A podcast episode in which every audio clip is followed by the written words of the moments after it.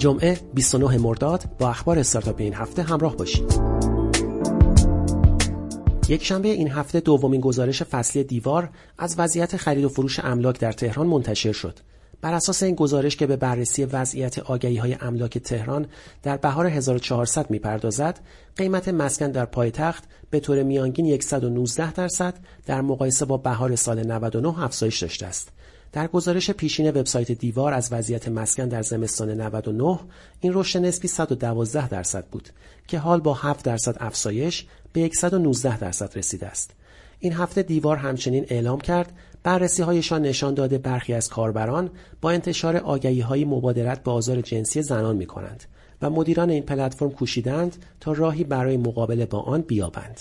یک شنبه روابط عمومی اسنپ گزارشی اعلام کرد تلاش کرده تا با تمهیدات مختلفی امنیت سفرهایش را تأمین کند.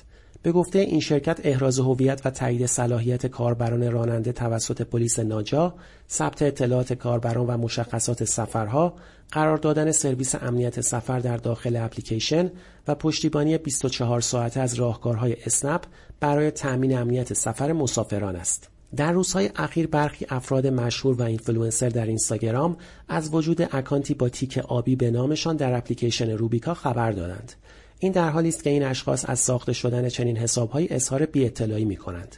گفته می شود محتوای درد شده در این اکانت ها با عکس های مشابه آنچه اشخاص در صفحه اینستاگرام خود به اشتراک گذاشتند پر شده است. روبیکا در واکنش به این موضوع طی بیانیه اعلام کرد 47 میلیون کاربر یکتایی رجیستر شده و 7 ممیز 6 میلیون کانال در پیامرسان روبیکس خود دارد و وجود شناسه های کاربری مشابه افراد همچون آنچه در شبکه های اجتماعی دیگر اتفاق می افتد اجتناب ناپذیر است. در این رابطه مدیرعامل کومودا از تلاش اکانت های جعلی برای دریافت کد ارسالی پیامکی از کاربران این پلتفرم به منظور ثبت نام در روبیکا خبر داد.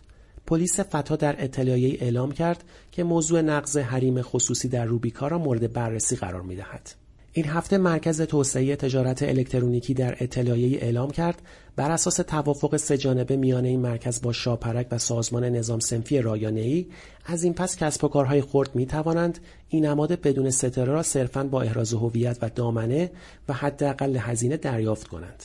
محمد مهدی اسکرپور دبیر صنف VOD این هفته گفت در سال 1400 حدود 400 اپیزود سریال از طریق پلتفرم های آنلاین پخش شد فکر می کنم 2000 میلیارد تومان برای سریال سازی در سال 1400 سرمایه گذاری شده و این اصلا عدد کمی نیست.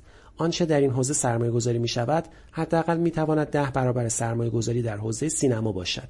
این هفته خبر رسید با ابلاغ دستورالعمل اجرایی دریافت مالیات از اینفلوئنسرها این افراد از امسال باید به ازای تبلیغات محصولات مختلف در صفحه های شبکه های مجاز خود مالیات پرداخت کنند.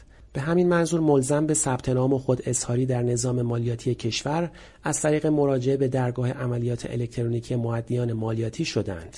این هفته آذری جهرومی وزیر ارتباطات دولت دوازدهم در گفتگو با پیوست گفت بدترین خاطره من در دوره وزارتم قطع اینترنت بود. ایسا زارعپور گزینه وزیر ارتباطات پیشنهادی دولت سیزدهم در برنامه پیشنهادی 45 صفحه‌ای خود که این هفته منتشر کرد عنوان کرد که می‌خواهد تا سال 1404 سهم اقتصاد دیجیتال ایران را به 10 درصد تولید ناخالص ملی برساند.